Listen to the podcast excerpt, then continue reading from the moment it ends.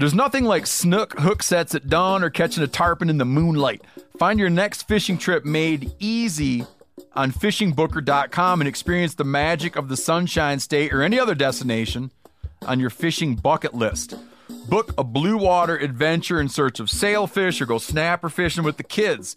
With over 6,000 captains and trips to choose from, planning your next one just got a whole lot easier. Download the Fishing Booker app on the Google Play or App Store or visit them online at fishingbooker.com to book your trip today. Oh, oh, oh, O'Reilly. You need parts? O'Reilly Auto Parts has parts. Need them fast? We've got fast. No matter what you need, we have thousands of professional parts people doing their part to make sure you have it. Product availability. Just one part that makes O'Reilly stand apart. The professional parts people.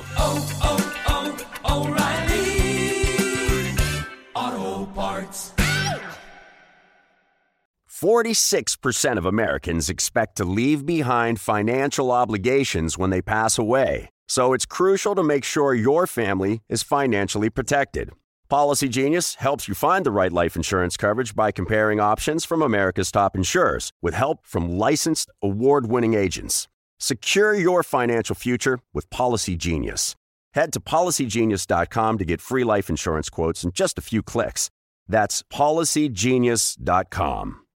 Hey, I'm Tyler. And this is KC. And you're listening to the Element Podcast. We are some tired boys.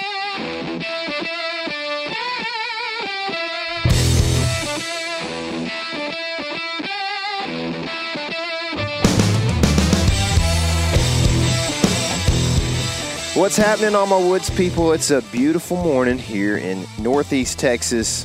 I'm actually really just saying it's a beautiful morning because I'm sitting on the property that I just purchased. All almost 30 acres of it. Listening to your chickens. Listening to the chickens and the wood bees and the summer tanagers and everything else. Um, but it's actually warming up real quick, Casey. It is. Uh, we noted that just before we pressed record here and decided to go ahead and expedite the recording process of this here podcast because it's uh, what eight forty five and it's already just about blistering out here. Yeah, it's uh, we're luckily we're sitting in the shade. It would be real brutal in the sun right now, but uh, we got to make this about a forty five minute podcast too because that shade is uh, is diminishing. It's going away. yeah, um, yeah. We we um, the humidity is actually probably the big killer right now, mm-hmm. man. It is. It has been just. Uh, you know, we talk about this a lot. We've asked uh, some of our friends in the past this that uh, we can rib kind of from the north, but they like to talk temperatures in the winter that include wind chill. Mm-hmm. And we don't really ever talk a whole lot about temperatures up here that include heat index. Yeah, because it sounds real silly when I tell people, oh, it's 117 today. Yeah. You know. Yeah, people are going to be like, are you in Arizona? Yeah. It's like, no, actually, it's it's uh, hotter than Arizona. Okay? Yeah, exactly. So, um, you know, yeah. something that I've learned through doing construction for a big part of my life is that uh, really the like nine or eight thirty to eleven is usually hotter than the afternoon, even though the the outside temperature doesn't reflect that because the humidity burns off in the afternoon. Yeah. And yeah, the sun can get pretty brutal, but um, you know, this time of day, there's usually no wind which is the case right now. Yes. And it's humid, and it just feels like you are breathing inside of a bag. You know, we uh, we talked about this, and I don't know if it's gonna it would be any worse. But we talked about possibly going over to that. little travel trailer over there and podcasting to lose weight. Um, I think we could do it almost just as effectively right now. yeah, Sonicast. We were we do truck cast most of the time, but we were thinking about doing some Sonicast. Yep. Yeah. Um, so, you know, with that said, we're we're probably still I don't know. We might decide to start talking in heat indexes. The thing is, man, a heat index is like, um, like still around in the afternoon. I don't know what it is, but even if you feel like the humidity burns off, there's something. Yeah, there. sure. Like you look at the temperature and it's like feels like 115, and it's like, gummit, man, that's brutal. Mm-hmm. I mean, uh, it's been pretty bad lately, and it hasn't been like super super hot, really. This isn't anything like the 2000s. No, the 2000s were absolutely I don't know how people survived. You know, we were in school, so we didn't really go out during the day that much. In the summertime, we did. You know, uh, but dude, you want to talk about making us tough? play some football in the Oh, two yeah. Dude, the grass was brown the whole time. It The whole just- time. It just smelled like a. It smelled like Hay dust. yeah, like hot hay dust out there. and you, And when yeah. you landed on it, because it had been cut two months ago, it was basically like just and Berm- like Bahia needles going. they didn't water it, you know, especially practice fields. So the ground was literally as hard as rocks. Yep. And I'm pretty sure that we had quite a few people with like broken stuff that year and Yep. a lot of injuries, and I think that had a lot to do with it. You Probably. because there was no cush. Probably, you, know, you go for spring football. That Bermuda grass is so thick you can't even touch the dirt underneath it. You know what I mean? It feels nice. And then, golly, dude, two Dude. days around August 15th, you know? The only thing Oh, that survived, man, grass wise, was stickers. Yeah. You know, it's like that gummit, man. We had to do bear crawls and stuff. I'm like, Coach, I'm not doing this, man. Like, I will bend over and run with my head right off the ground as fast as I can, but I'm not putting my hands down on this. That's funny, So man. anyway, we've uh, we are here in the morning doing this podcast a day late, uh, which happens sometimes. More than a dollar short. yes. um, we spent all yesterday pretty much doing some business stuff, and that included a majority of wrapping up the Map Scout Challenge stuff. I don't know. We've been talking about this since February or something, maybe, um, when we decided to just go ahead and make it happen. And so uh, you guys have been listening to it for a long time, and I know you're like, where is this thing?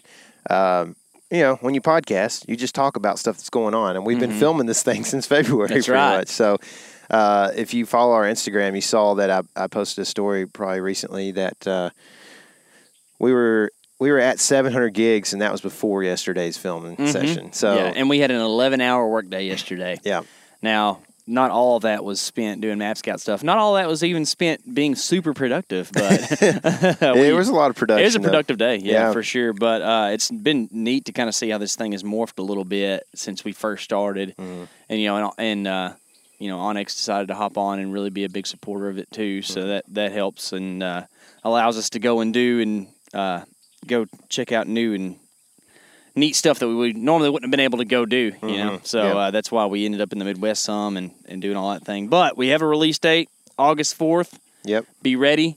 Be it's ready. about to go down. Uh, Yep. Lots of uh, lots of cool stuff, man. I, I pretty much have the first video up uh, all completely edited, and it's gonna upload um, obviously August fourth. That is Kentucky. yeah. So Why are we doing cool Kentucky first? Well, that's because uh, we made some false statements in Kentucky. It's not the first season east of the Mississippi to Is it not? open up Florida. Oh, they don't count. That's what I thought too. But the thing is, there's going to be some Florida dude on there that's like, bro, That's true. Actually, who's one of our, our fans that we talk to a lot's from Florida? Which guy is it? I can't Um, remember. It's uh, Chris Derrick. Yeah, No, uh, no, Mike Massey, right? yeah, yeah. um, but did you see that the QDMA uh, po- reposted like a Florida grasslands thing or something that showed a bachelor buck? Go check out the QDMA's page and give them a follow because big things happen in the deer conservation world here all back. The QDA and the NDA all merged, so you get minds like uh, uh, Nick Pinizzotto and and Pawpaw and all them down there. He's gonna be mad at me. Lindsay Thomas Jr. Brian Murphy. Brian Murphy, all these smart dudes are all going to be just working together. That's cool. But what I was trying to say is that um, there was like a Florida, South Florida bachelor group eating or browsing along the edge of a drainage canal. I'm sure there were peacock bass in it right there. But there was like some nice bucks. Mm. Really? And it was a bachelor group of like 15. It was cool, man. Dude, that is cool. Yeah, it was neat. Were they like I'll 100 put, pounds? I'll put that on the story today. I'll go see if they posted it on Instagram. I'll put it on the story. Man, yeah. dude, you talk about cast and blast, man. Dude, how cool would that be? baby. they might have an open season down there right now. They might. Don't they have like January? I mean, July. There's season? like a July rut or something, right? We talked about that in the Yeah. Lindsay uh, yeah, that Jr. Lindsay. podcast. That was a good episode. I'll link that. What was it called? Too. Um, what what in the rut? if you know, you know. Um, know, you know. That's right. That's right. Oh man. Otherwise, you don't know. You don't know. You don't know that you don't know. um, so, man, those chickens don't smell that great. Hmm. um, Yummies. So, yeah, August. Uh, yeah, August fourth. Put that on your calendars. I'm sure that if you follow us on any platforms, you will be reminded between now and then Yep. and the day of. Uh, but guys, we worked real hard on this thing, and we appreciate the support and shares. Even if you don't mind sharing it when it comes out, where are you pointing Yeah, at? my over lens cap still. I forgot to get it. I'll guarantee you I forget it before I leave. Uh, I'll look at it and remember. in case he's not very good at frisbee throwing anymore. Probably was at one point. I right? was a disc golf champion at one point in Yeah, time, but yeah. you had to grow up sooner or later. You know. Yeah, yeah, you did. Didn't you? can't can't be uh, stuck between high school and college forever. That's right. Um, so, so today we've just got kind of a random. Uh, I don't like this word, but I'm going to use it. Smorgasbord. of, Hmm. I don't uh, mind that word too much. Uh, it's not my favorite. It's kind of uh, Random bothers me more than smorgasbord does. Okay. You remember in high school, everybody was like, "It's so you're so random." That was like a the thing I people said. I was in college at that point. No, you're only one year above me in school. I know. Well, I don't know, man. Emory might have Just because you got held back. did y'all miss? That's rude. Did Emory miss out on the emo phase, or was no, there- we had y'all had no, emos? dude. We were emo capital of Texas. I don't know. I don't know about all that. On, we're the meth capital of Texas. Yeah, that's so, true. I mean, there's a lot of sad people. Yeah, Um, E-myth. We had we had some emos for sure. I Yeah. mean, we didn't have people like too many people like painting their face white. Did you have nothing, but- mainstream emos too? Like were popular kids kind of like just barely emo? Yeah, me. Yeah, me too. I mean, I didn't. I like, didn't dress it, but dude, I listened to that music for Oh, sure. yeah. I, I- listened to it right. Like y'all know me, I don't listen to music. I searched emo mix on YouTube the other day, and I've been listening to some good old. I mean, My that's, Chemical uh, Romance and whatnot. Yeah, dude, that was that was just pop music dude, back then. there's though. some masterpieces in some of that stuff. Dude, My Chemical Romance was awesome. Who else was uh, uh, Coheed and Cambria? You ever Oh, listen to them? yeah, Yeah, Coheed dude. and Cambria. We had a Oh. local band from Sulphur Springs. What was their name? Fair to Midland. Fair to Midland. That's they were right. very popular. Yeah. Uh, so it's weird because they were like, if they'd have stayed in it a couple more years, they, I mean, they were getting play on 1021 The Edge, Mm-hmm. Yeah. which is like the station of North Texas for rock, and they were all over it. yeah. They were doing big things. They were playing overseas and stuff. So, you know, I used to work at the gas station in Sulphur Springs, and I Mm-hmm. cooked food. Um, they'd come in at like nine fifty and order nachos and burgers and donuts and stuff, you know, and red eyed. Oh you yeah, know? yeah. Been out all night. Yeah, they're going out all night. yeah. no, them dudes. Uh, from what I understand, which you know, I played my my guys in my band are from Sulphur, and so you know they kind of just being musicians. They grew up. They're a little Just- younger than me. They, Yeah, they thought those yeah, guys were the baddest things ever, and Mm-hmm. they and they're they are super talented.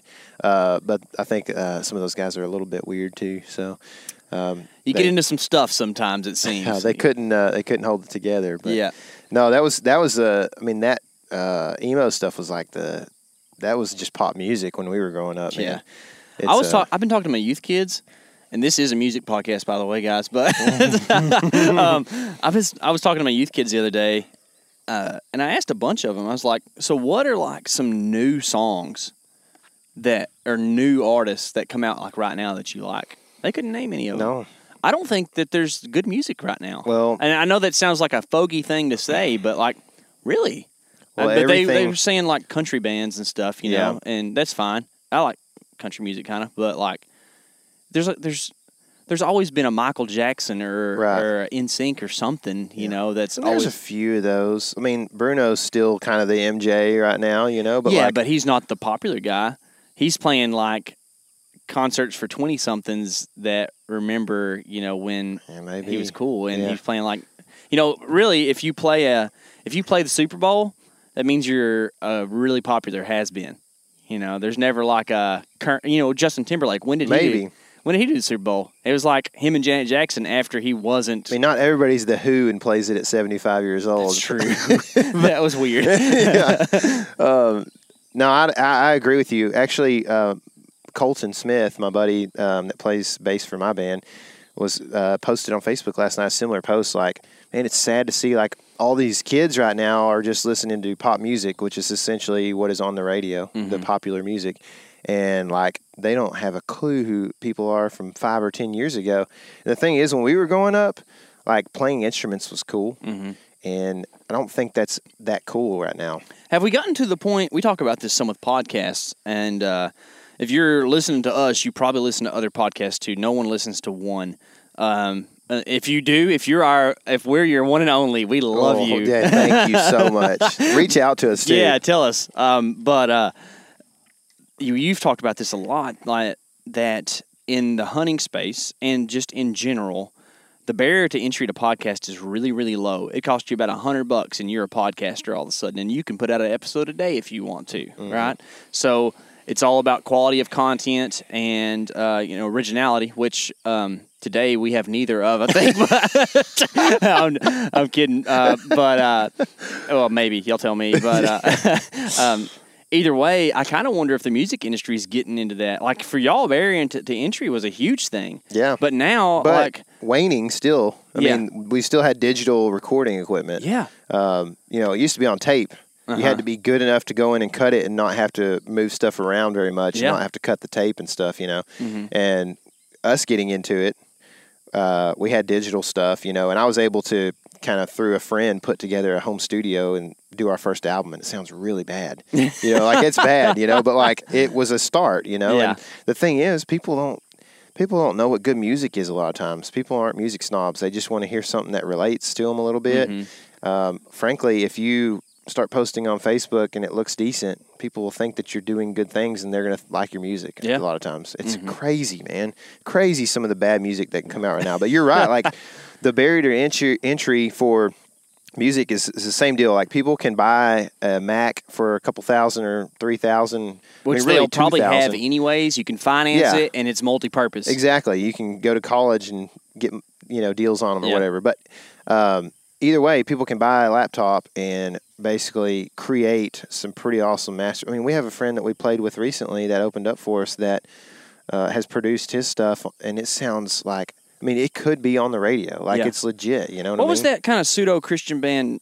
Owl City, wasn't that it? You know who I'm talking about? Oh, I know. I remember that. He yeah. uh, uh, is like Fireflies or something like that. Was the name of his song? I can't remember, but I'm pretty sure he did vocals and everything else was done on his laptop. Laptop. Yeah, yeah. yeah. I mean, it's and it's crazy. Like it's so like the appreciation for musicianship has definitely kind of gone to the wayside, um, and just the style uh, the the ability to like break into the industry through dig, through just digital straight up not even digital recording but digital producing of beats and mm-hmm. guitars and pianos and synths and all that kind of stuff has like pretty much synth synth yep synthesizations synthesizations yeah um, so I that's all Sense like uh, having putting sense. deer in pens and just taking and oh, gathering yep, the peat. Yep, yeah, wild sense. yeah. Um, so no, but that that's uh that's created the opportunity for like thousands or more maybe you know to to kind of just put their music out there right and i think that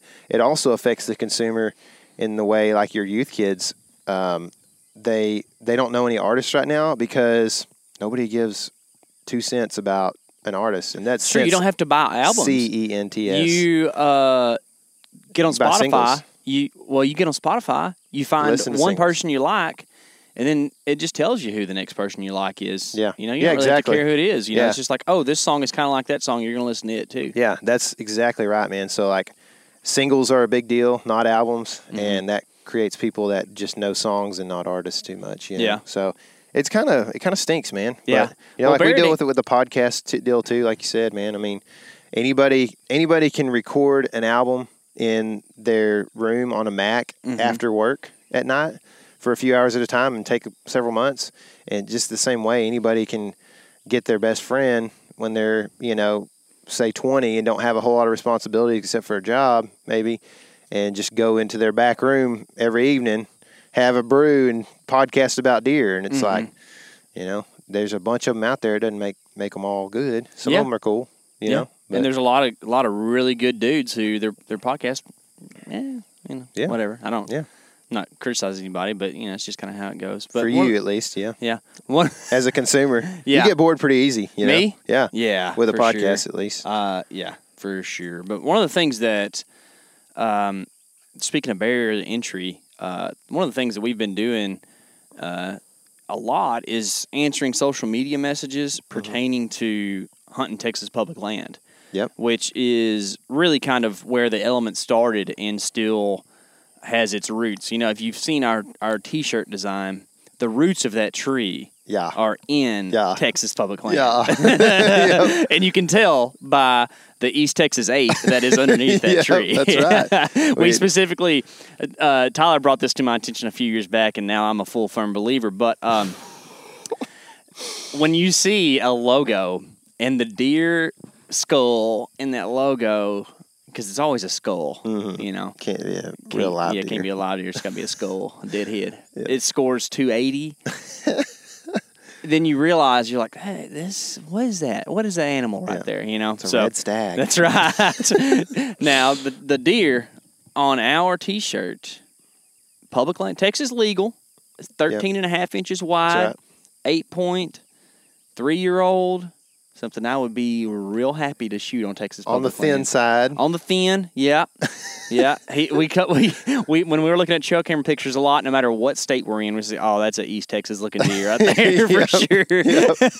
Because you have them everywhere. yeah. It's it's all a bell curve, and it just so happens here in the eastern part of the state that peak of the bell curve is definitely towards the thin and short tine side. Um, but you can still find it. Like for instance, uh, I had a couple deer on my property last year. You did too. That were really quality bucks. But um, anyways, back to the barrier to entry thing. Um, there's we get a lot of messages and guys if you have messaged us we appreciate that i try to get to them as much as i can and one of the things that i try to do is is not give you wow that's great guys. Good job. Thanks for following. Like i really try to answer messages uh, with You're good at that, with man. good well thanks uh, with with good answers you know? Like i want to make sure i give you uh, what you're looking for and uh, also don't want to portray myself as an expert, but more as just of a guy who's done some stuff and maybe what my experiences are can help you. With all that being said, um, people are real interested in hunting public land, and it's not like a super high barrier to entry if you don't let it be. And that's kind of a funny thing because um, I was talking about this yesterday with our friend Eric Whiting, who's been on the elk hunting podcast. Um, like one of the reasons that I think that hunting is kind of suffering as far as like number of licenses sold is because people do think that you got to have like the lightest stand ever, the lightest sticks possible ever, the fanciest camo system that's ever been invented and all that just to go out there and do it and You ain't even got to have a Weatherby. no, you don't. you ain't even got to have a gun.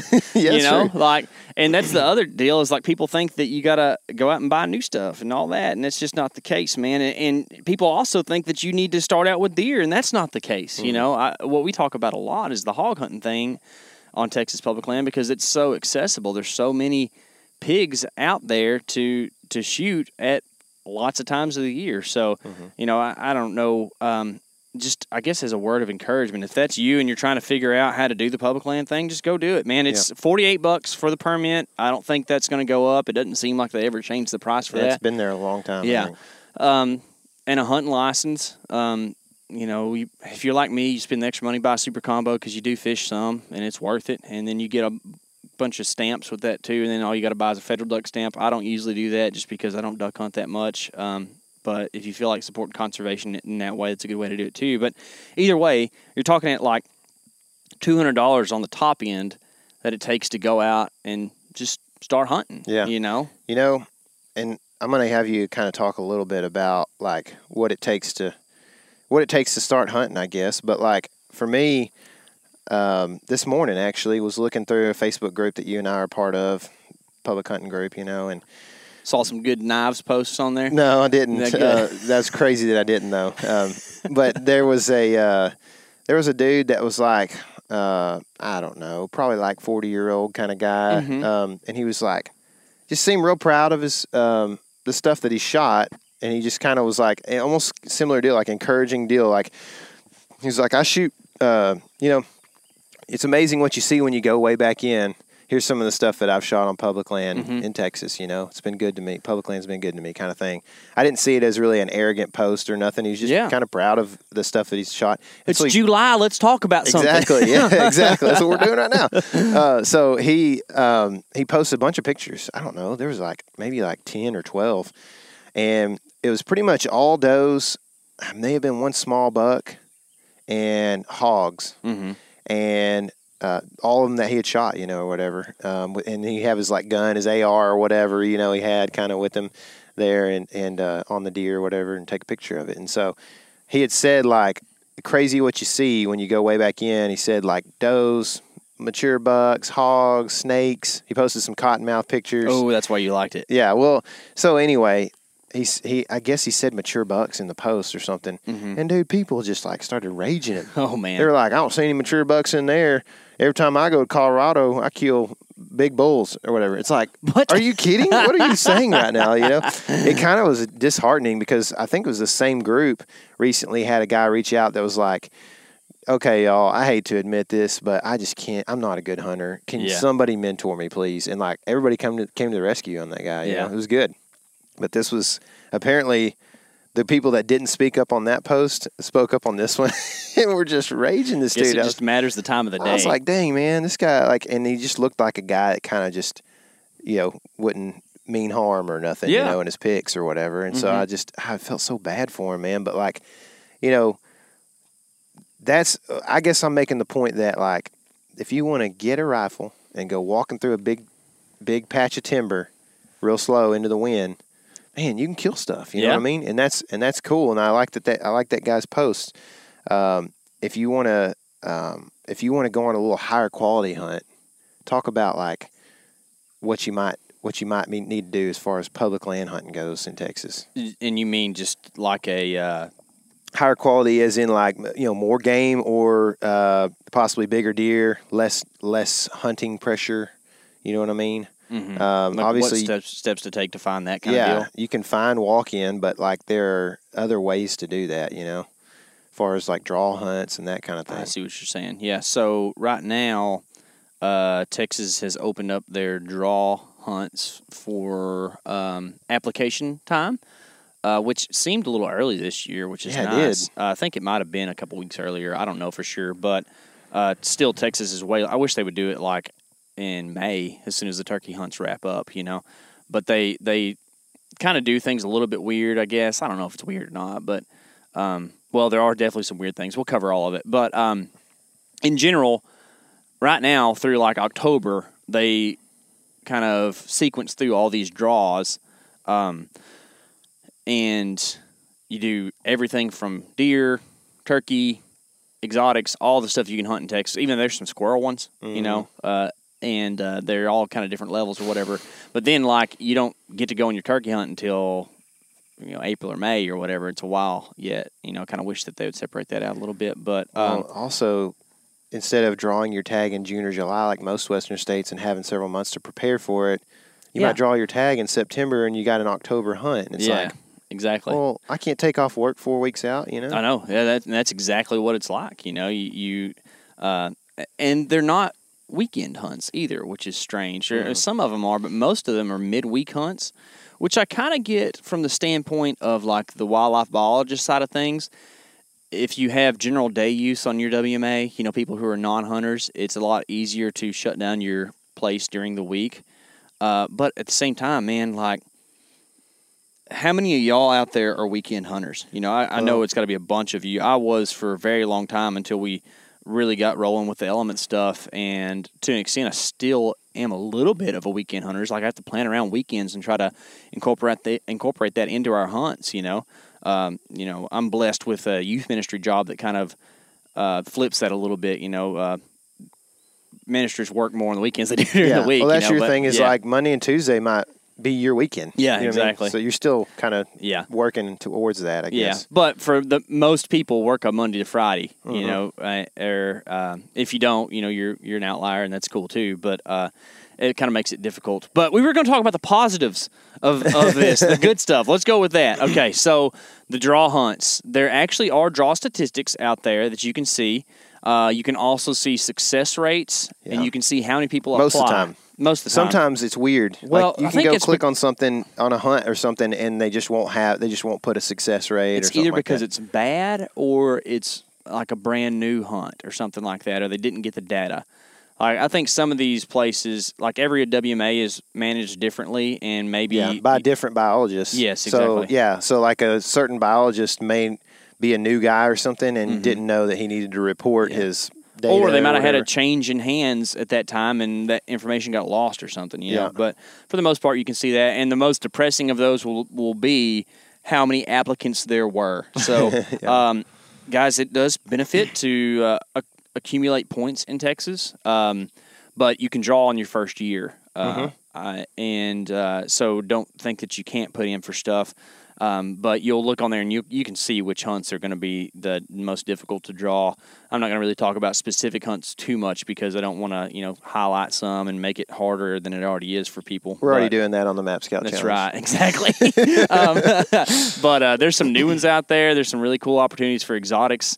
Um, mm-hmm. What I like about some of the exotic hunts is that um, they're somewhat outside the normal hunting seasons, and that interests me a lot because um, I really don't care to go shoot or draw to shoot at axis doe November 18th. Mm-hmm. You know what I mean? Mm-hmm. Because I got some other things I need to be taking care of. Oh, 100%. Yeah, and then the 19th my anniversary, so there's yeah. that too. got to come back. Yeah, exactly. But, uh, you know, February 4th, hey, now we're talking. You yeah, know, that extends sure. my hunting season with some really good meat. And a lot of those exotic hunts have pretty good odds as far as uh, um, what's the word like kill statistics. Like your mm-hmm. your, your odds of killing something's real good. Yeah, like and, hunters to kill ratio. Yeah, yep. exactly. Like and usually they give you a percentage or whatever. But uh, so those are the cool things to look at.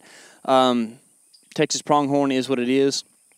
The you, one you know the one thing you won't get are like true odds from in a lot of states you don't, but like it's kind of a little bit frustrating because uh, there's not a whole lot of data for like what uh, you pretty much have hunter the number of applicants and then the number of tags to mm-hmm. do your basic odds. Mm-hmm. But the thing is, if you've got like 13 points, or say you know there's 2,000 people that applied for the hunt, and 100 of them have over 10 points, then there's technically more points in the bucket. You mm-hmm. know what I mm-hmm. mean? So like, um, you won't really know like, you know, it's, it's still hard to it's it's still random draws uh-huh. from what I understand. And I've literally called the department to ask them about all of this, and you can't really talk to somebody who understands it. Yeah, they'll tell you. So know? one of the strange things that it's kind of hard to wrap your mind around with this stuff too is on the on the points and everything is that say let's take Colorado for instance because it's the the western state I understand the most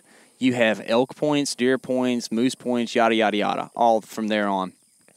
And those points can be applied toward anything in that species.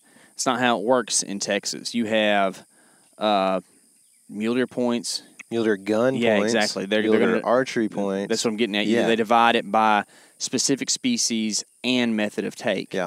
So, like, if you apply for such and such whitetail antlered buck rifle points, that's your whitetail antlered buck rifle point that you gain that year. Mm-hmm. If you want whitetail antlerless points, which they have, um, you have to apply for one of those hunts as well to accumulate a point.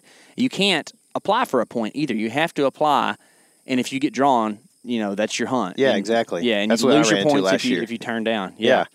yeah. Um, so this is also something uh, to kind of take note of. But I'm pretty sure, and correct me if I'm wrong, but you can you can have say you have three points for gun whitetail. Mm-hmm.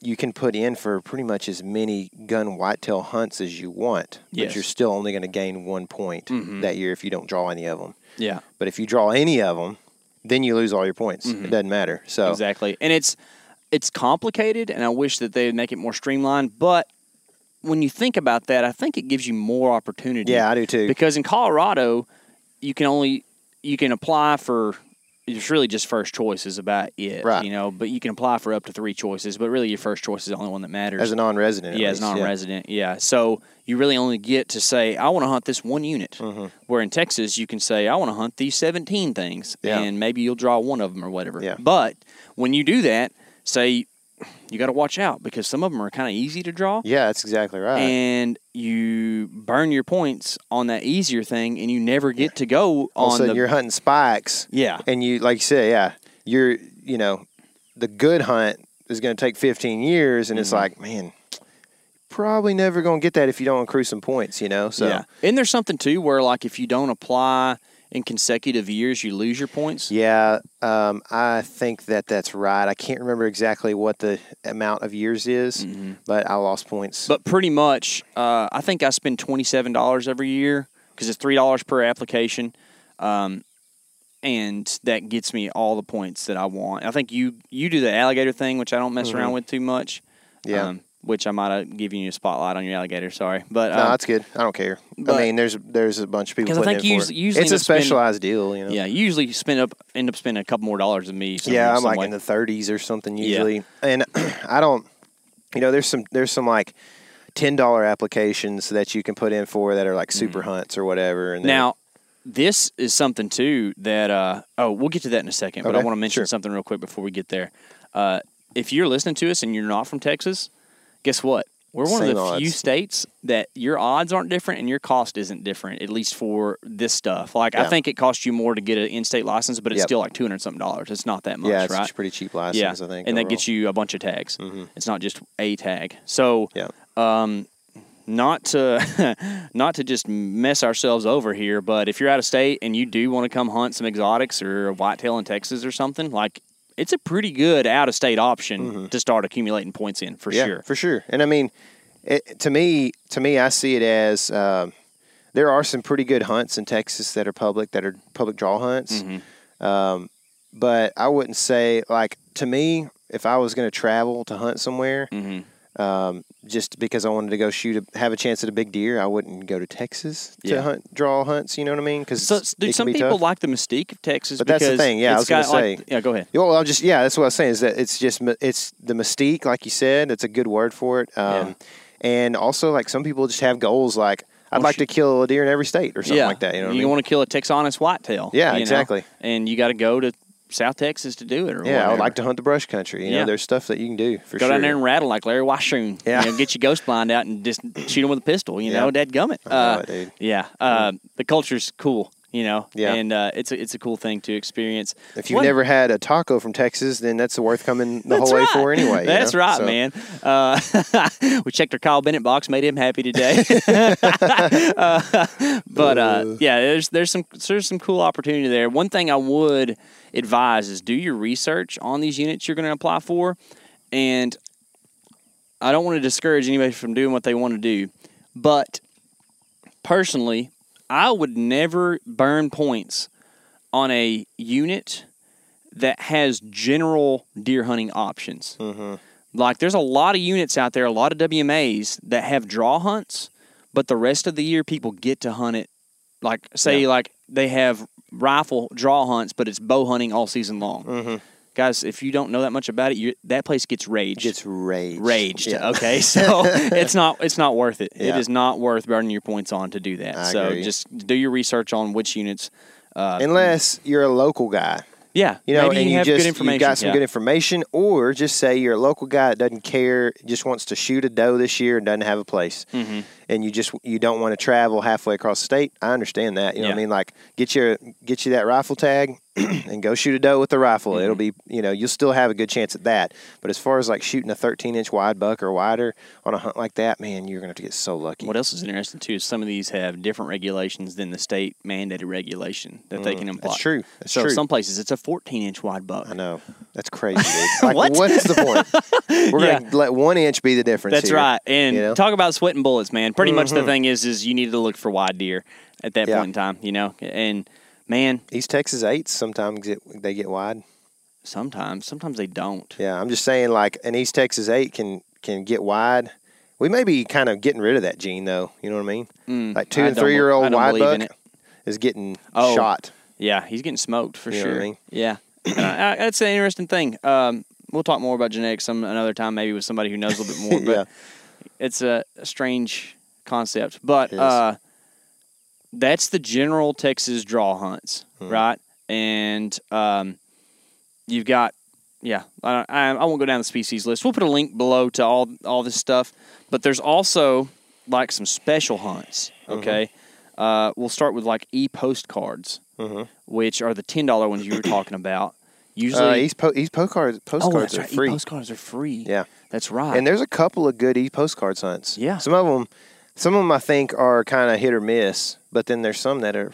Well, some are good. free to go on too. But we need to mention this Yeah, that's a good point. We Um, need to mention. on the uh, um, the general draw or uh, whatever they call it. I don't know Texas draw hunts. the hunts we just talked about. yeah, all the ones stuff we just talked about.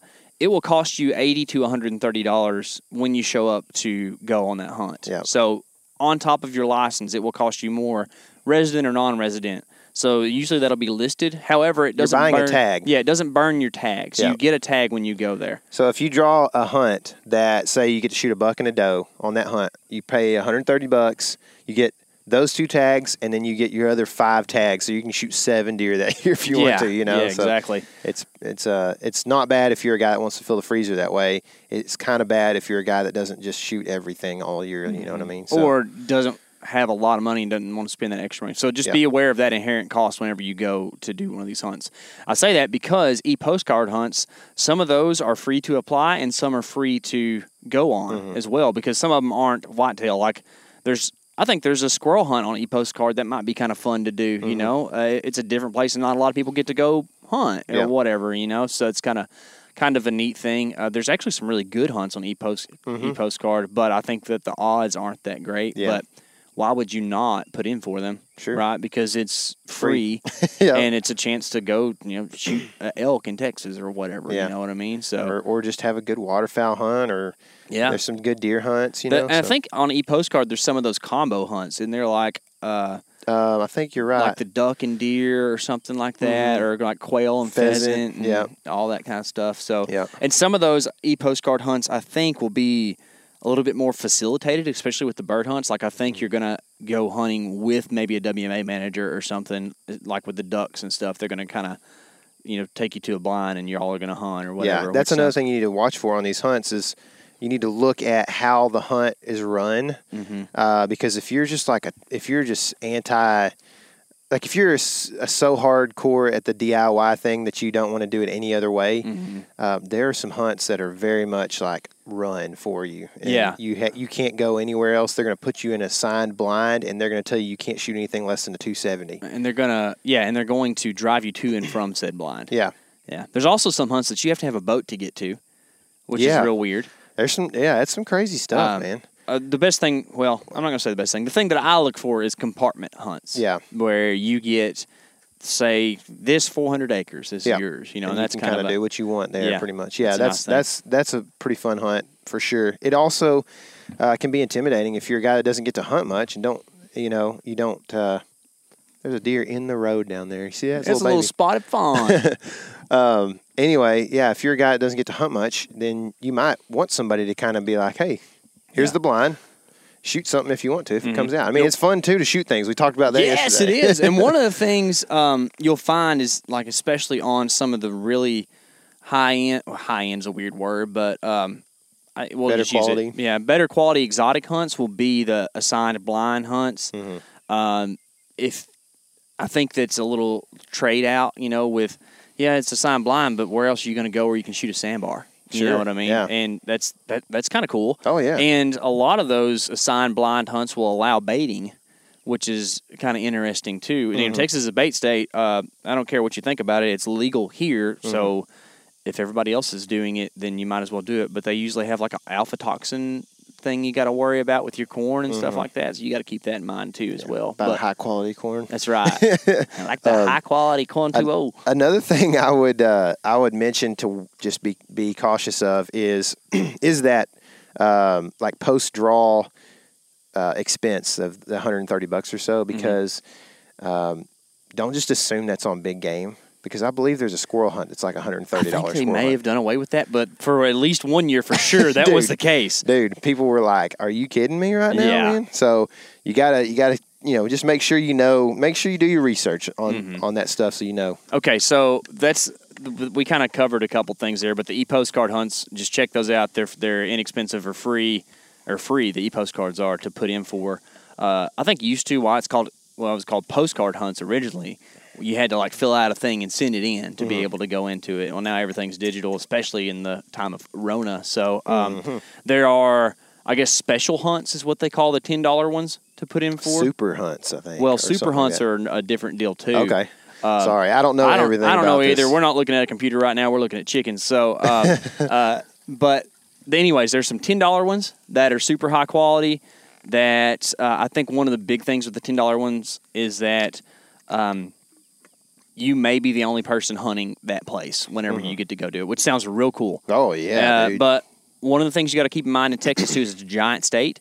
There will be some travel involved if you do draw one of these, and sometimes your travel is way, way, way out there. You're talking like ten hours. Man. Yeah, get the map out when you start applying for these things. When you know, if you see like Black Gap, know that like you are in Mexico. the black hole of Texas. Okay, like it is way, way out there. Um, so keep keep that in mind too. And then there's the super hunts, which I think are different than those ten dollar ones. I don't know for sure, but like you can.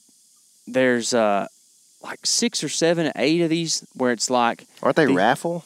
So you can buy as many maybe.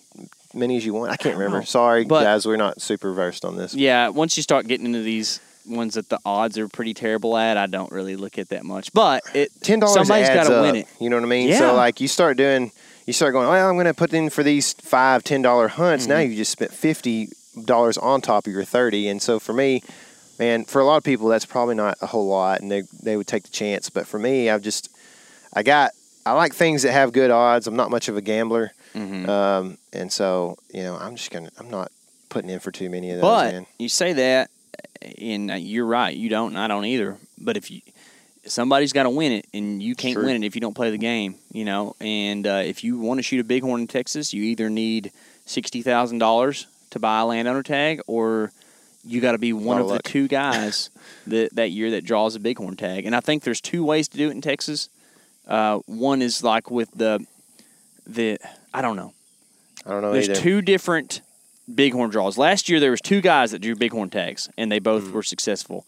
That's another good thing about like some of those high end Mm. Yeah, hunts is like your success rates are close to 100. Yeah. If you can shoot, you can kill something. right. Um, But uh, they're all going to be out west. But either way, that um, to an extent satisfies the complaint of yours in the past, where Texas has a pretty substan- substantial bighorn population and it's growing, and they hadn't given a new an, an extra tag to the public in a long time. And last year, I think they did. And it Yeah. went from one to two. They uh, it's a, it's a kind of a hush hush thing as to what they actually do with some of those tags, but I know a lot of them go to landowners to sell. Talk about that more. I'm going to look up some of this stuff. Yeah, so- I get it. The Yeah. magic of cellular uh, technology here. I'm Um, going to I want to say bit of this. there might have been more available to the public. Maybe I don't know this for sure. Maybe Texas Bighorn Society would raffle one off too. I'm not exactly sure, um, but in the past, it's it's definitely been easy to find one Texas Bighorn draw, and the other stuff would be something that you'd have to be a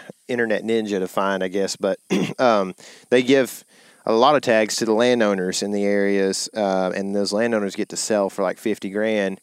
60 grand, whatever they might can sell it for. And that is just not super fun for the guy who doesn't have much money or land, you know what I mean? So um, that's that's an unfortunate kind of uh, part of the whole that society. When things get so outrageously expensive, you're going to deal with people who are rich and politicians and everything else in government. So it's just like you don't have a whole lot of say in what, what goes on. Um, Yeah. so anyway, that's uh, something you know that uh, is not one of my favorite things about Texas, but uh, unfortunately, it's just a, a reality. And maybe one day I'll draw a bighorn sheep tag somewhere else. Maybe. Okay, so there's something that we didn't really differentiate between, uh, and we're not going to go super far into this, but there is national refuge hunts, Yeah. which are different than the standard draw hunts or whatever, and that's going to probably be uh, a situation where Texas Parks and Wildlife is working with the U.S. Fish and Wildlife Circus. I mean, service, uh, service. Sorry, guys. Um, and uh, they're going to work together, and uh, that's something I learned at my old my old job. Yeah. Um, work together and uh, you know get you. That's where you're going to find like those February hunts and stuff too. But that's cool. But anyways, that's kind of a rundown with Texas hunt uh, draw hunts. Anything else that you think we should mention on that deal? Uh, a platform, guys. It's it's worth it. Yeah, give it a you know, it's, it's fairly inexpensive, but don't go crazy. And don't don't. Uh, one of the things with Texas is you can't be like, all right, man, I'm going to draw da da da this year. However, Yeah. it is fun to say I am going to draw the pronghorn hunt this year. uh, You know, because it's just kind of a fun thing to tell people. Um, Yeah, yeah. And uh, some people will believe you, and some people know the truth. Yeah. Um, so, anyways, um, something that is not a draw hunt i for us this year is going to be elk hunting. Yeah. We are going to do a little. Are you wanting to go into Texas elk here, or oh, what exactly wait, are you uh, doing? hold on, Texas. You talking about those invasives, those non-natives? yeah, Yeah. right. No, uh, I, you know, we, we, we have gotten a lot of questions about um, the Texas stuff, and we've gotten a lot of questions about fly fishing, and um, we pretty much. It's hard to answer questions about fly fishing sometimes because there's so much to it, but it doesn't have to be as crazy technical as a guy you know that works for Orvis would do or whatever. Yeah, you know. yeah, so exactly. Like, one of the you know one of the questions we get a lot is like, how do I get started or what do I need? You know what I mean? Mm-hmm. And we talk about fly fishing from time to time here, and the reason we're kind of getting into this is because for us, we're going to be carrying fly rods on the elk hunt. You know what I mean? And so it's kind of just a natural thing for us to talk a little bit about fly fishing, especially since my buddy Wes uh, hit me up the other day, uh, the other night. We talked for about two hours on the on the way home from this really extravagant wedding that I was a part of, and um, Wes was like, "Man, I just I don't really get it. I hear you guys talking about it, and I've got I'm I'm going to buy some fly fishing stuff." Um, for my elk hunt, but I don't really get how it all works together. Yeah. And I totally get that. And I would say for me, the first thing that I did that helped me out big time was the Orvis Fly Fishing Guide. It's a nice little book. Man, it's a good book. Yeah. It teaches you about the mayfly cycle, uh, life cycle. It teaches you um, how to read water. Teaches you just every little thing, and, and it breaks it down on a really basic uh, level for you. Um, and Tom Rosenbauer wrote that. Um, He's a cool dude, man. Dead gummit. and I think I might have talked about this recently, but definitely suggest getting that book if you're interested in fly fishing. And we just wanted to go ahead and address this topic a little bit, real quick, here on the podcast, so that people can. It's kind of a listener Q and A. Is Um, yeah. almost like we're going to generalize a lot of the questions we get Sure. and kind of cover some stuff. So, like, if you're if you're getting started in fly fishing, if you if you have yourself to now tell you as a newbie what to get and what to think about, where are you going to start? Let me tell you the mistake I made when I first got into fly fishing. Well, um, when I re entered the world of fly fishing, because I made different mistakes when I was younger. We'll get into those later. But um, I re entered the world of fly fishing about six years ago when I moved to the coast and decided I wanted to uh, fly fish in the bays and stuff, which was a great decision. I got real caught up into the wanting my setup to look cool, which, if you know me, I kind of like things to look neat. I like it. Like my, I have an AR that I built, and I really like the way it looks. You know, I, I like my equipment. I'm not going to be a guy who posts a bunch of stuff about it or whatever, but just like my own personal gratification, I like my setup to be cool. She's just eating in the road the whole chilling time. in man. the She- it's shade. cool. Um, so I purchased a pretty expensive reel, an Orvis Mirage. I bought it used, um, but it's still pretty pricey. I think I paid 300 bucks for it or something like that. I don't really remember for sure. And I bought a TFO Axiom fly rod, which was about $200. So I had a pretty expensive fly fishing setup, um, and uh, it served me absolutely well. But I will tell you that that rod is perfect for fishing the Texas coast. That reel is probably too expensive.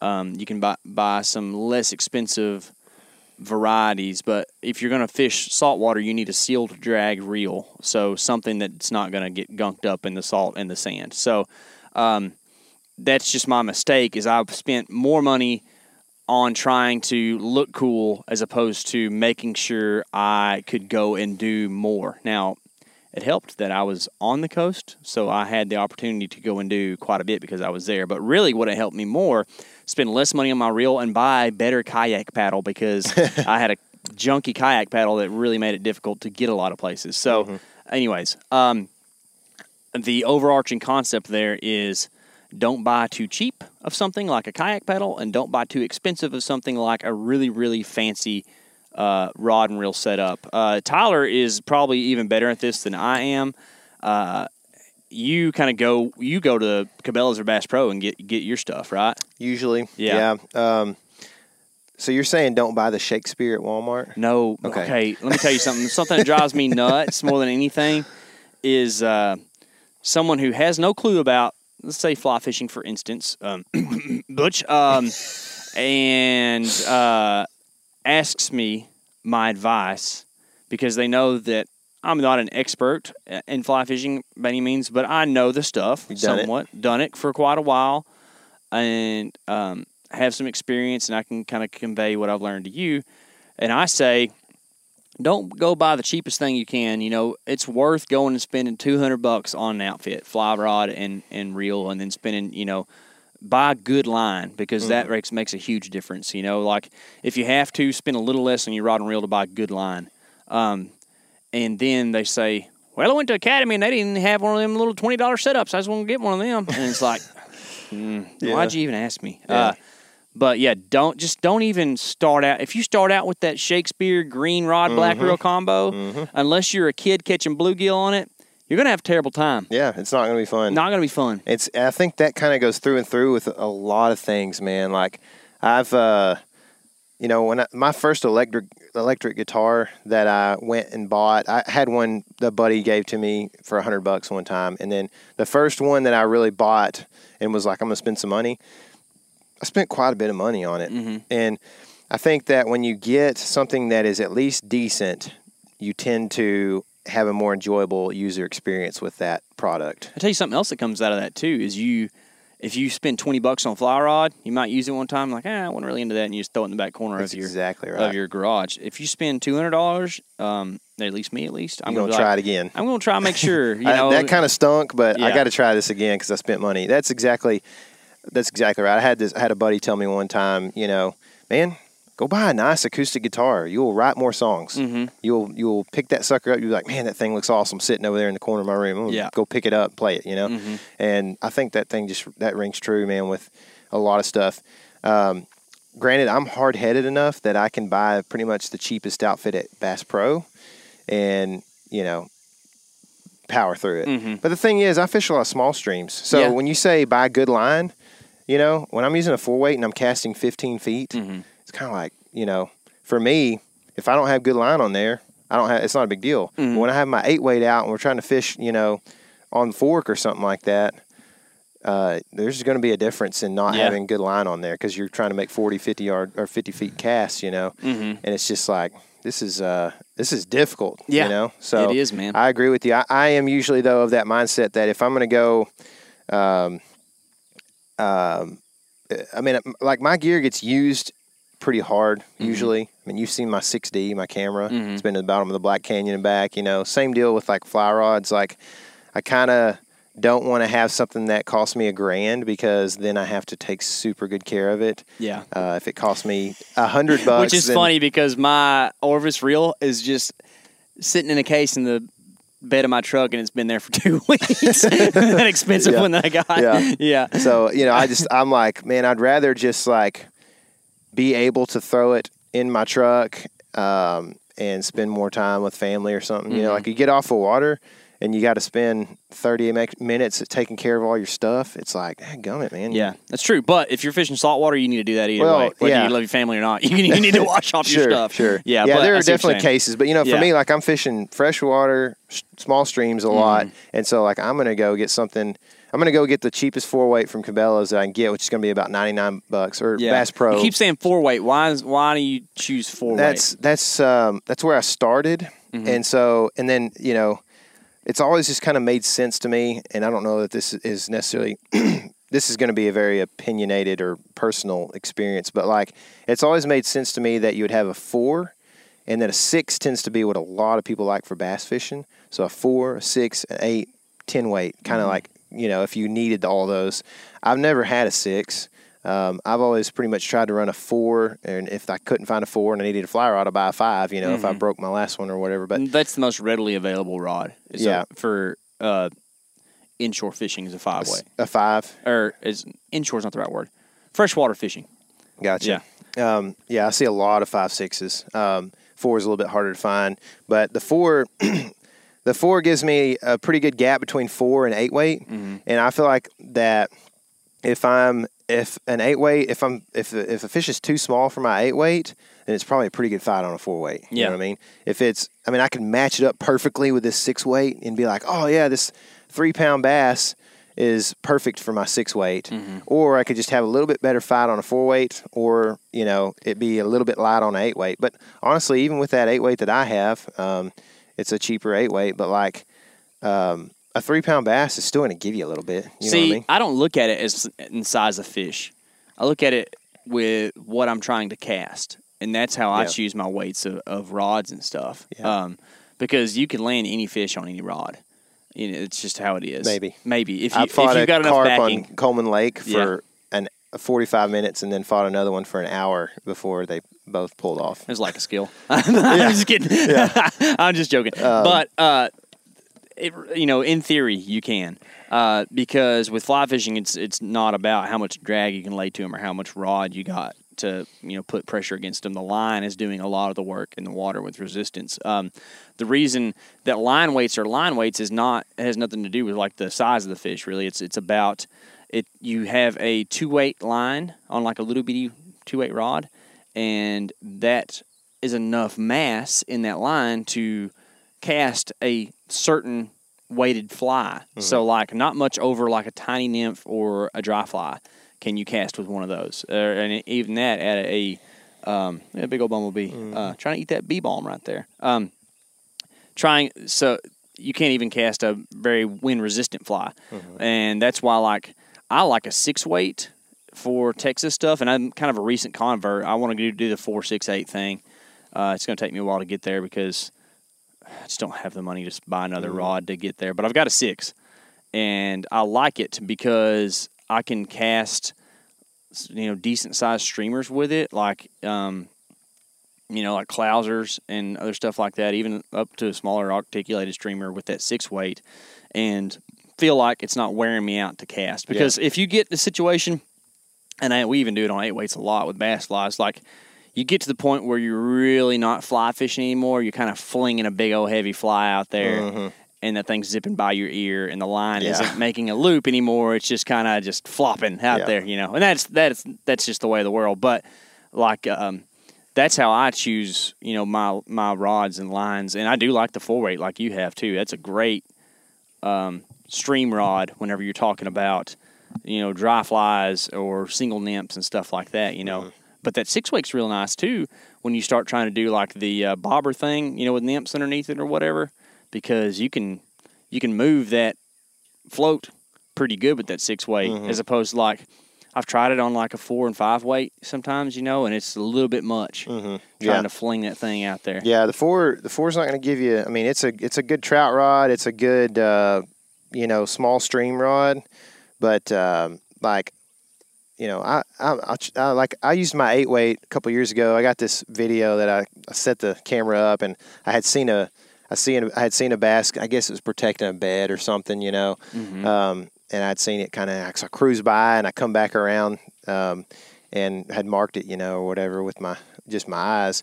And so I just had a little bitty frog fly, and I flung it up there on that eight weight, and it's this is like a 16 inch fish, so two and mm-hmm. a half pounds or whatever and I set the hook, dude, and the rod bowed up real hard and fought this fish, and it was fun on an mm-hmm. eight weight. So oh, yeah. you know what I mean? Like it's it's uh but at the same time, like I can cast I can cast pretty big lures with that eight weight. So, mm-hmm.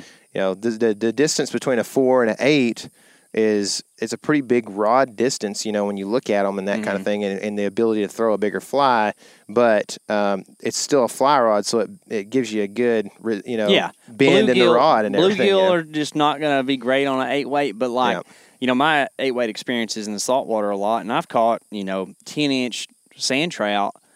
They're fun. Yeah. You know, yeah. if it's got a little tug to it and a little bit of mass or whatever, it's it's a fun deal. Yeah, and I've fun. caught you know, like a 20 pound striper on that rod, mm-hmm. you know? So, like, and it's all fun. Oh, yeah, it is, man. I, another thing I would kind of talk to uh, fly fishing newbie about is, um, you know, the size of the water if you're going to go fishing and what you're after. Mm-hmm. Um, you know, I would just treat yourself a little bit like a kid and try to put yourself in front of fish that are going to bite first, so you can learn. Yeah. And you know, this is this is what I did when I first started fly fishing. Is I I read the book uh, that I was talking about earlier, and then I would go. You know, I lived in Dallas, so it was about uh, from there. It was about three hours to Broken Bow, Ooh. Oklahoma, and I would go up there and um, just that's where I cut my teeth was learning that river, you know. And I found me a good spot that looked like I could catch some fish, and I just tried to put those tactics into play. And there's a lot of times I'd go up there and I'd probably catch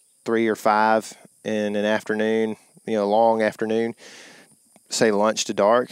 and I'd be like, man, that was a, that was some tough fishing. Learned a lot, but you know, I still not having a mentor or something didn't really learn as much as I probably could have. And then there'd be days when you know they were just biting, and I'd catch 25 in in an afternoon or whatever, and it'd be so much fun, and it would keep me going back. You know, uh, of course, then uh, the entire southern U.S. moved to Broken Bow, got cabins and stuff. Yeah, man. but um, you know it used to be pretty fun. So like i would say like you know find you a, a stream or whatever and try to just learn how to read water. Um, uh, you know the, the the thing is with tiny bugs is that they don't have enough power to just swim through the water and stuff a lot of times. So you have to get a natural drift and you've got to really work at that sometimes. Um, so we're not going to go into all the techniques, but just know that if you go out and you're like, I'm going to go fly fishing this this year, you know, on the way out elk hunting or whatever, don't just go to the Arkansas River and start trying to cast it out in the middle of that thing. You know what I mean? Mm-hmm. Because you're going to have all kinds of currents going everywhere. Yeah.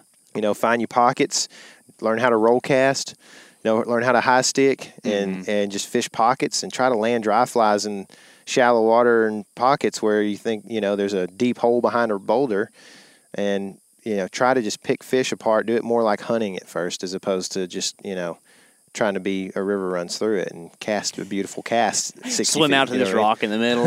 yeah, just get, get 50 feet of line out the end of your rod. That's right. Yeah, that's well. That's another thing too. If you want to really talk about um, like things you learn, is that uh, man, anytime you got more than about 25 foot out the end of your rod, you got too much line out there, unless you're it's a cast. Mm-hmm. Yeah. Like don't be out there being uh, Vince Vaughn in what was that movie? Yeah, I don't know where he's doing the ribbon Wedding thing. Crashers? Yeah, no, it was. Uh, uh, old school, I think, or something like that. But um, anyways, you know, fly fishing ain't about the cast. The cast is the means to an end. Don't Yeah. get out there and do 17 false casts.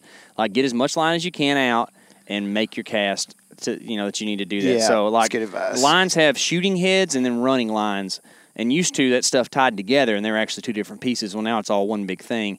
Um, but the pretty much, if you want to boil it down to like something that's easy to understand over audio, the front of the line, the front like 15 to 25 feet is going to be a fatter, heavier part of the line, and then it's going to neck down to a skinnier running line that's going to be 75 to 90 feet long or whatever, depending on what line you get. But any point in time that you get past that fat part and get that running line out of the tip of your rod, it, your cast is going to pretty much go to crap. So, uh, you know, get your 25 foot out or whatever it is that you're you're shooting head or, or i however long that is, and just make your cast. And the way you get distance is not by getting more line out on your false cast. It's about velocity and then good form. I'm acting this stuff out right now, of Yeah. course, you're but shooting, you're not casting. Yes, Yeah. exactly. Yeah, it, it the whole thing is not to be just having a whole bunch of line whipping around everywhere. That's how you get frustrated. Yeah, you I'll know? guarantee you. And I say all that to say this: just start out with short casts. Yeah, just, exactly. Just make Smaller water, 15 short yard casts. casts. You know, um, they're going to tell you that you need a fancy long leader for trout, and Yeah, sometimes talk about you do. since we're talking about line, talk about what a leader and a tippet is real quick. Okay, so most leaders you're going to find nowadays are tapered leaders. I would very very much advise you to buy nine foot tapered leaders, and a good all around one is going to be a 4X leader, which 4X, I can't really describe to you what that is, but it's pretty much like five pound line at the end of it. Um, and it's going to taper down from like a 40 pound line, smooth taper like they drew it out of a machine, down to the five and a half pound line at the end of it. Um, and sometimes you might need to uh, add skinnier line, you know, lighter line on the end of that because you're fishing for spooky fish or with tiny flies. Um, but most of the time, that's going to catch most trout, especially if you're fishing with like a hopper or a nymph or something like that. The tippet is going to be the stuff that you tie to the end of that to either uh, make it smaller, make it longer, or replenish it. So after you've tied on 17 flies because you got caught in the bushes, like your line ends up being, your leader ends up being a little bit short. Before it starts to neck up too much to bigger line, you need to tie some tippet on there, which looks like little tiny rolls of fishing line, which is what it is. Um, tie I just that. buy four four pound test sometimes. You can do that. Yeah. Uh, the the four pound test actually usually ends up being a little bit thicker than uh, like a four pound tippet material is, but in a pinch I buy fluorocarbon, so it's it's pretty thin. It's pretty Yeah. translucent. But with fluorocarbon, that'll sink dry flies because fluorocarbon sinks. Yeah, for sure. And uh, monofilament floats. So keep that in mind too. Uh, if you're a fancy fly fisherman, you'll have a stack of fluorocarbon tippets and a stack of monofilament tippets because yeah. it depends on which one whatever. Yeah. But I think did that kind of. But you also, you know, it also, you know, it's not going to sink your your dry fly until it's a pretty long float sometimes. So like I'll fish fluorocarbon with a dry fly if I'm fishing fast water. Yeah. Or if I'm high sticking, it's like eh, whatever, you know. I think uh, this is one of the times where personal preference is going to be a thing where we just agree to disagree. Mm-hmm. I really stay away from the fluorocarbon, but. Yeah. It's you know I like it because it's, it's it's really hard for fish to see. Yeah, it's true. It very so much is. That's what I like about it. Um, but yeah, I mean, really, I just literally have a four pound test fluorocarbon spool that I've been using for ten years. The good thing about fluorocarbon you know, like, is it doesn't go bad either. Right. You know, yeah. like monofilament, after about three years, it's going to start being pretty breaking down. You know, pretty brittle, pretty yeah. break breakable. Yeah. fluorocarbon, it's going to be here after we're gone. yeah. So you got to keep that in mind too. You know, we're going we don't want to get too green new deal or anything around here, but uh, that floor if you throw some fluorocarbon line down, it's going to be there. Yeah. You know, yeah. it ain't deteriorating. Yeah. Anytime so, soon. There's uh there's really fly fishing can be very technical. Um, there's a lot to it. There's and, a lot of people that are purists about the cast, like KC said, and yeah. just just um, just go catch fish, or it's not going to be fun. Probably you do run you know? into a lot of uh, personal preference stuff too. Mm. So like like when Tyler and I are telling you the stuff about fluorocarbon, that's not none of that is like um, the gospel truth, mm-hmm. right? That's just going to be stuff that's our personal preference, and you can take what you want to. The best thing to do is try it both out and see what you like, you know, because mm-hmm. you're going to run into. And one of the things you run into too is guys who try to take their opinions and tell you it is the way, mm-hmm. right? And that's not really Keep the wet. case. Keep that's wet. That's right, dude. Keep them wet in the grease. It's our favorite favorite hashtag right there. Keep them wet, dude. Uh, that might have discouraged us from posting fly fishing pictures this year because yeah. two people are like, "Oh, nice fish, bro, but keep it wet." It's like, dude, this fish don't. Do you see the here. water dripping off this fish? the, the thing is, you know, and I get where it comes from because we grew up on Fork, man, and how many dudes have pulled a four pound slot fish out to take a picture of it, dropped it on the carpet of the boat, picked it back up. Yeah, first of all, they flung it in the boat. They they flipped it in there and, yeah. and wiped all the slime off before they even touched the fish. Yeah, and then you know picked it up, it flopped, it dropped in the boat. They pick it up again. Four and a half minutes later, they're done taking pictures of it because it took them a while to get the camera out. And it's like mm-hmm. that fish is for sure a dead fish. Yeah, that's not me. I don't. I'm not a keep them wet kind of guy, but I give fish fresh water every 10 to 15 seconds. Yeah. Easy. I mean, I just do not keep fish out of the water long. Mm-hmm. You know, it's just a, it's a matter of uh, doing that. It's not, I don't think it, um, you know, I don't think that keeping them underwater um, the whole time is something that you have to do, but like, I definitely don't keep them out of water very long at all. You yeah. know, like keep them in the water till you take a picture of them. But anyway, people get a little bit, uh, people can get pretty, high and mighty about their fly fishing and their ex, you know, their the way they uh, handle things and the way they do things. I think it's because so, they don't get to fish as much as they'd like. So that's they, probably they right. got to rage about something on social. Yeah. yeah. No, but it, it is. Uh, you know, we won't go too far down anymore this fly fishing road, but we wanted to help some of you guys out that have had some questions for us. If you do have any more questions, feel free to reach out to us. We'll try to help you. It's just a hard thing to explain. Like I said earlier, you got to get out there and just get experience, man. It's it's kind of like. Uh, you know, map scouting can be hard um, too if you haven't done it a whole lot, mm-hmm. and then put the boots to the ground to see what you did, how you did, you know. And so, like, um, you know, sometimes KC's just going to be a better map scouter than you because he's spent a lot of time map scouting and a lot of miles have been put on those shoes especially and yep. so you know he can he can tell you why this is going to work you know so mm-hmm. um, anyway the fly fishing stuff is something that we're going to be carrying with us, and many of you are probably going to as well on, into the elk woods this year. Um, so we're looking forward to the elk hunt this year. We're going to be doing OTC because Tyler didn't draw. That's right. Way to go, Tyler. We're counting on you. We were, but um, coronavirus showed up. Yeah, a lot of people didn't draw like they thought they would. Yeah. But we're going to OTC. I've killed two OTC bulls. I've drawn one elk hunt and didn't kill an elk on that trip. Yep. So here, you know, maybe this is maybe it's back to your old stomping might, grounds. Might be luck. it. Might be it, man. I don't know. I, th- I think we'll, especially since we're both gonna be tag holders, there's a good chance that a elk dies. Um, the funny thing about draw, st- or I'm sorry, success ratios is that they lie a whole lot because there's a whole lot of people who, um, not to be rude or anything, but you know aren't going to kill elk before they ever even go. you know, it's just it's the way it is. If you Yeah. spend most of your time at camp and you don't get up early and you just kind of wander through the woods, not thinking about what you're doing, you know, like that that happens a whole lot on all kinds of hunts, you know.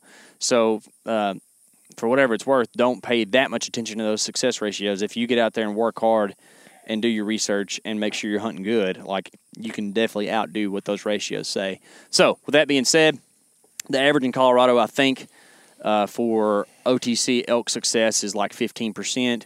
You got really? two, yeah, That high? yeah. I felt like it would be lower than that. Nah, it's That's eh, pretty- pretty maybe decent. 10 to 15 somewhere in there. Gotcha. Anyways, uh, you double that, you know, it's 30. Then give us a little bit of credit. You know, we have fifty percent chance. Yeah, we got we got a pretty good chance of something dying. And, and truth be told, um, maybe you're thinking about uh, uh, bull success as opposed to take. Mm-hmm. I think about take because I'm going to shoot cow if I get a chance because uh, It's tasty. we need to eat, man. They're good. They're real good. And Boy, got to eat. cows are a little bit lighter to pack out too. Yeah. So uh, I don't know that from experience. I've never shot a cow. I almost shot one two years ago. Um, Butch held you off. No, not that that, not it? one. No, that that was a different one. I almost shot a four point whenever that happened. Um, freaking Butch. He's getting raged on the podcast. Too. He It's is, good. man. Um, but um, Y'all need to go listen to that podcast if you haven't. that was a fun one. Casey's yeah, dad. dad. Uh, no, last year I had that cow come into calling, and uh, I drew, and I think she caught me at the end of my draw, and I just all I had was her neck. I didn't have um, shoulder. She was at like 35 yards. I was about to rip her down. Mm. Um, That was two years ago. Whatever. But anyways, uh, yeah, that's what we're doing. I hope y'all are kind of excited to maybe pursue some western hunts or something like that. It's a lot of fun. Don't go where we go, but go. Um, Yep. uh, and uh, we'll have a cameraman this year too, which is going to be a neat dynamic for Tyler and I. Um, we'll, we might introduce you to that clown one of these days. We'll give. We'll we'll Yeah, see. Depends on if he wants to quit being a clown. That's right. right.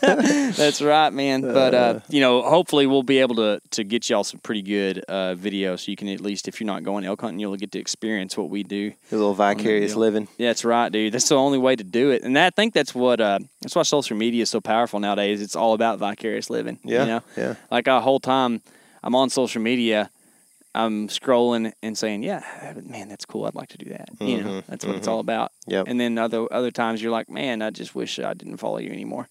Oh, I, the whole time I'm on social media, I just am commenting negative comments on people's posts. Are you? Yeah. I didn't know that's what you did. Oh, That, I didn't know you could use social media for. for good. positive things. That's crazy, isn't it? Uh, yeah. yeah. Well, anyway, we're, we're excited to do the, the elk hunting stuff, you know. Um, but um, you know, right now it's just such a. It's like a. We've talked about it in the podca- uh, podcast previous uh, a couple years back. But this is the doldrums. This is the dog days of the heat of the summer in Texas. Mm-hmm. And so, what do you think? What would you say is the best thing to do in late July in uh, the South? find some clear water and get in it Yeah. underneath it. But besides that, okay, so uh, we're going to do a little bit of hog hunting here probably pretty soon. And it's going to be somewhat of an equipment test, which is real nice because um, we- we're going elk hunting. We're not changing our equipment too much. I did put the old uh, single pin on my bow this year. We'll see how I like that. Uh, I liked it when I was practicing with it uh, in the spring. Um, but Tyler and I are both still shooting day six arrows and broadheads. Uh, we love Brian, loves products, and uh, I am going to shoot a little bit different broadhead this year. Uh, I'm going to go down to the Evos, I think. I'm probably going to have both in my quiver. But you shot the Evo I X. shot the Evo X last year, which Yeah. is a little bit wider.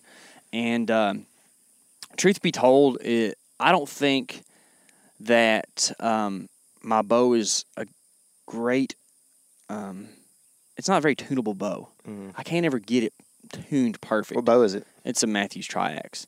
Um, so uh, it's it's okay. Shoots fast. It's light. Eh, no, it's not not light. It's uh it's okay on weight, whatever. I, eh, I like the bow. Okay, um, but with all that being said, the bigger your broadhead is, the harder it is to hit where you're aiming.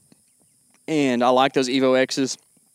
And if you're shooting like, you know, a stick and string bow or whatever, or an older bow that doesn't shoot real fast at all, and it's probably going to work just fine. And honestly, I could hit with them pretty good last year too.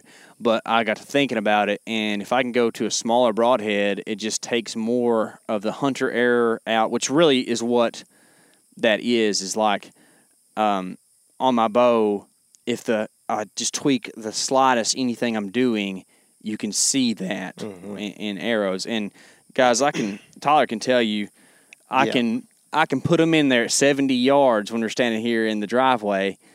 But hunting scenarios are a different deal, man. Oh man, like 100. percent I didn't hit my elk that I shot this year where I wanted to, and ended up, you know, just lost that bull. He didn't die.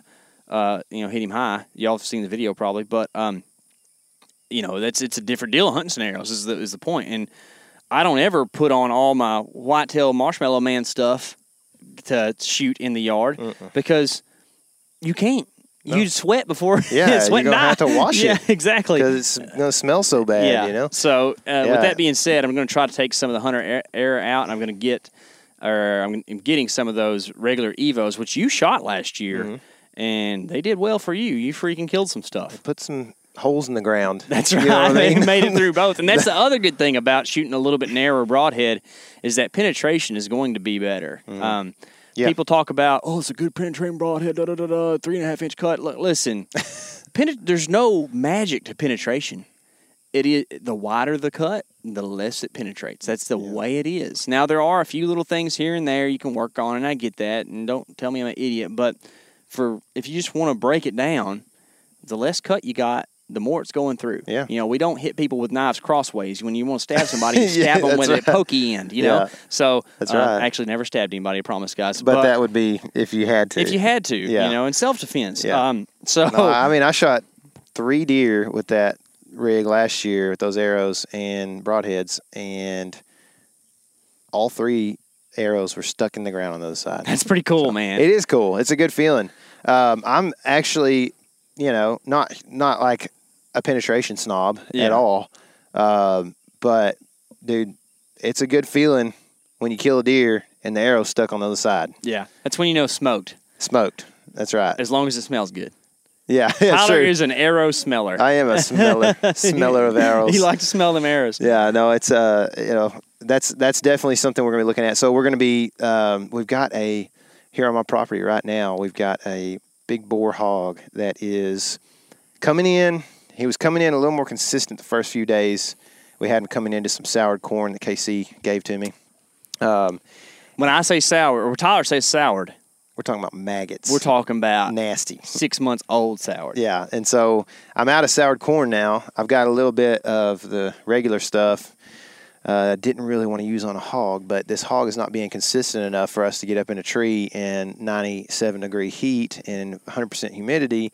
And so um, you know, hopefully we get a chance at this dude, but we haven't had the wind for him yet. You know what's nuts is the deer have been smoking that sour corn. That's weird. That is very weird. Especially look at all the food out here I right know, now, man. Speaking of, oh, Adam Keith came down, and we're gonna yeah. have some YouTube videos from uh-huh. that whole deal from Land and Legacy, and you know he told us we kind of knew some stuff, but he helped confirm some things. There's a lot of food here. Yeah.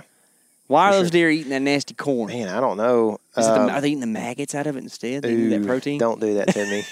nasty. They uh they there's no telling, man. Maybe it's just a, a um, variance in diet they're looking for a little bit. You know, like they've yeah. got you've got a ton of ragweed, uh, a few other grasses they may eat, and then a bunch of partridge pea, and then they've probably got goldenrod and stuff like that.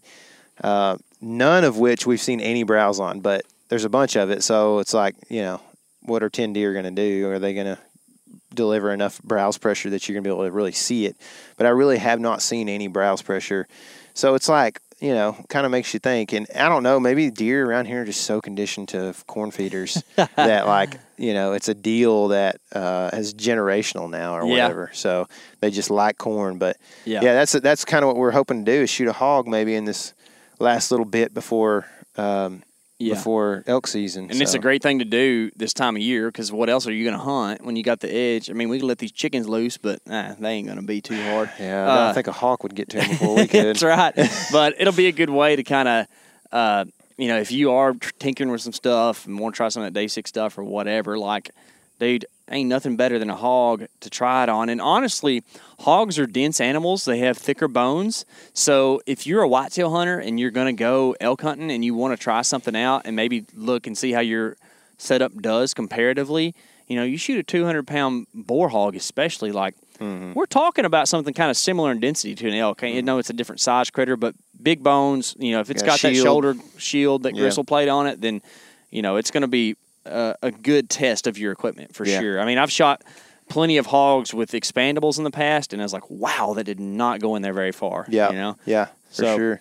It's I, uh, it's a good thing to test out on. And right now, dude, we're so stir crazy. I know, man. Golly, like this is the here's the here's the deal, guy. We're gonna be we're gonna be transparent with you guys. we struggled to to even have the inspiration to do this podcast today, and I think it's turned out pretty good. Yeah, but before this, we were like, man, it is so hot. All we've been doing is working. All we've been doing is producing videos the last couple weeks in inside. It's like, what are we going to talk about that people are going to want to listen to? And so we luckily came up with some ideas. But uh, even up until this morning, we are like, should we do this or should yeah. we not? But I think it turned out all right, and hopefully y'all can be the judge of that, you know. But um, I think that, um, you know, we are like you said, stir crazy, man. We need something to do, and it's getting to the point where like we were wanting to go do some hill country fly fishing, and those rivers are going to get low probably, especially mm-hmm. if we mm-hmm. don't get much rain, which it doesn't look like we're going to. No, and um, we're not going to get a good wind for your pig for like the I next know. ten days. I know. Golly. So it's it's tough. It's a tough time of year for us. I know our uh, northern brethren are fishing the driftless area and having a blast right now, you know, and doing all that kind of thing. Um, you know, our western crowd is like, "Oh, it's hopper season finally," you know, and we're like, "No, it's hopper season finally." yes, exactly. Eat all the leaves off my fig trees. Yeah. So um, anyway, it's it's a tough time of year for us, but you know, I would probably compare it for guys in Michigan and Montana and all that up there to mm, January. You know, like they can't really do much. They can't go yeah. outside. They can't do much then. So I, in January for us, you could get a 60 degree day and have the most beautiful weather. Mm-hmm. Wear a sweatshirt or a long sleeve or just t-shirt if you're working hard enough. Oh, you yeah. know, so um, you know, definitely a, a trade off. And hopefully, you know, my plan for my life uh, you know, who knows how it's going to actually go, is that I would have a summer house that this time of year I could go up and uh, just uh, summer house, just do a summer cabin. Yeah. When I say summer house, it's gonna be barely bigger than that shop right there. You know, so yeah. eight by twelve. But you know, something I can go up and stay uh, for about a month in and um, and find. You know, it may be an RV, who knows? But like something I can go up to the mountains and fish for a month or two until elk season or whatever, you mm-hmm. know, because this this time of year just gets gets brutal around here. You know, people start crime rates go up. KC gets mad at everything. I do. Um, it, it's just because of the heat, you know. So. Yeah. We got to get some relief. Yeah. September can't get here quick enough, man. That's right. And you know what? This is frustrating me too. On social media, it's a cool thing. People love to follow trends and do the same thing that everybody else is doing. And everybody's like, hunting season's almost here. And I'm like, you don't understand. It's not almost here. like, I mean, granted, we can tell ourselves and be positive that it is, but for three weeks, people have been posting, it's almost here. And I'm like, dude, it is almost 100 degrees is almost here, is what's about to happen, mm-hmm. you know? Mm-hmm. So it's like, man, this is, this is not what everybody's trying to make it out to be. I appreciate what you guys are saying. And maybe it feels like fall up there in Wyoming, but anyway, things are different here.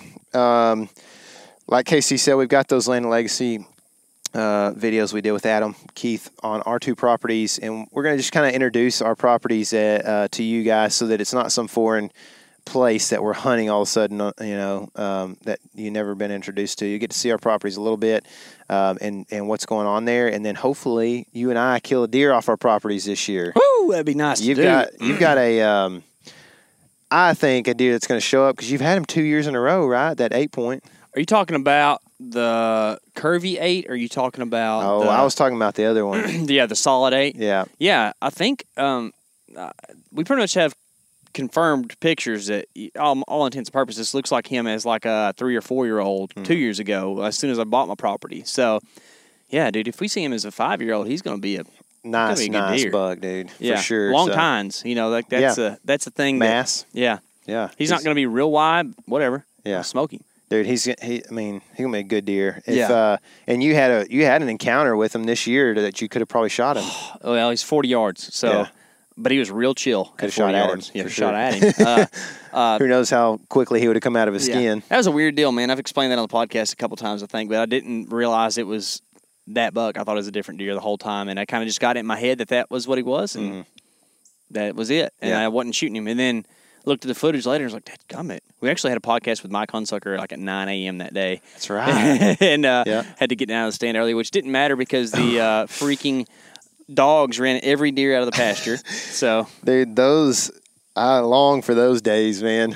the dog days of October. When you're just it's cool weather, you've been hunting and you got to go do a podcast and you got to go hunting that afternoon. That's nice, Like, man. Man, that's Mm. a that's a fun time of year for me. Well, it's almost here, man. It is. It is almost here. Just, just several more hundred degree days, That's man. Uh, anyway, we've uh, I'm gonna you know since uh, I guess when in Rome or whatever you want to say about it, but uh, we're in the heat of the summer, so I'm gonna post a couple of more videos probably from my trip last year. Try to just go ahead and finish that out. I actually have some really cool footage. Uh, I didn't realize how much cool footage of me catching West Slope cutthroats in Idaho that I've been putting together. Baby. So.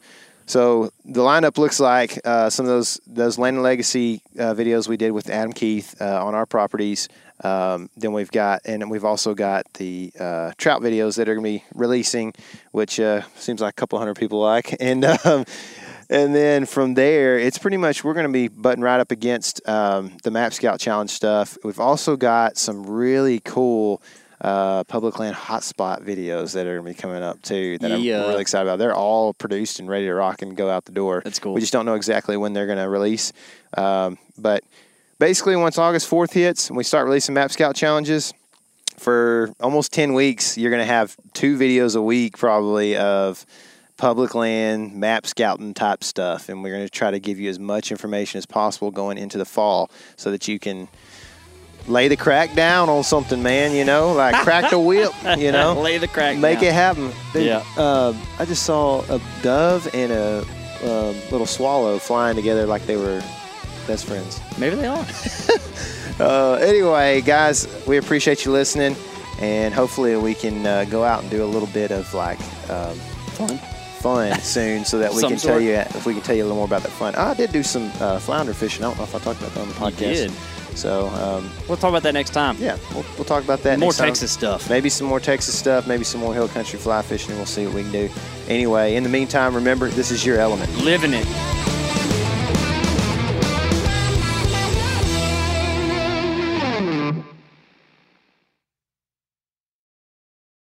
You ever get that feeling the walls closing in, the concrete jungle suffocating you? You crave some wide open spaces, the chance to connect with nature, maybe in a spot all your own. Well, head over to land.com. They've got ranches, forests, mountains, streams, you name it. Search by acreage. You can search by location. You can search by the kind of hunting and fishing you're dreaming of. Land.com. It is where the adventure begins. Hey, we're going to take a little break here and talk about interstate batteries. Now, if you're like me, enjoying the great outdoors, you need gear that is as reliable as it gets. That's why I power my adventures with interstate batteries. I use interstate batteries in my boats. I use interstate batteries in my camper. Great for your truck, too. From Alaska to Montana, they're outrageously dependable. Battery is essential. With over 150,000 dealer locations, finding one is easy. For all your vehicles, land or sea, choose Interstate. Head to interstatebatteries.com and find your power today.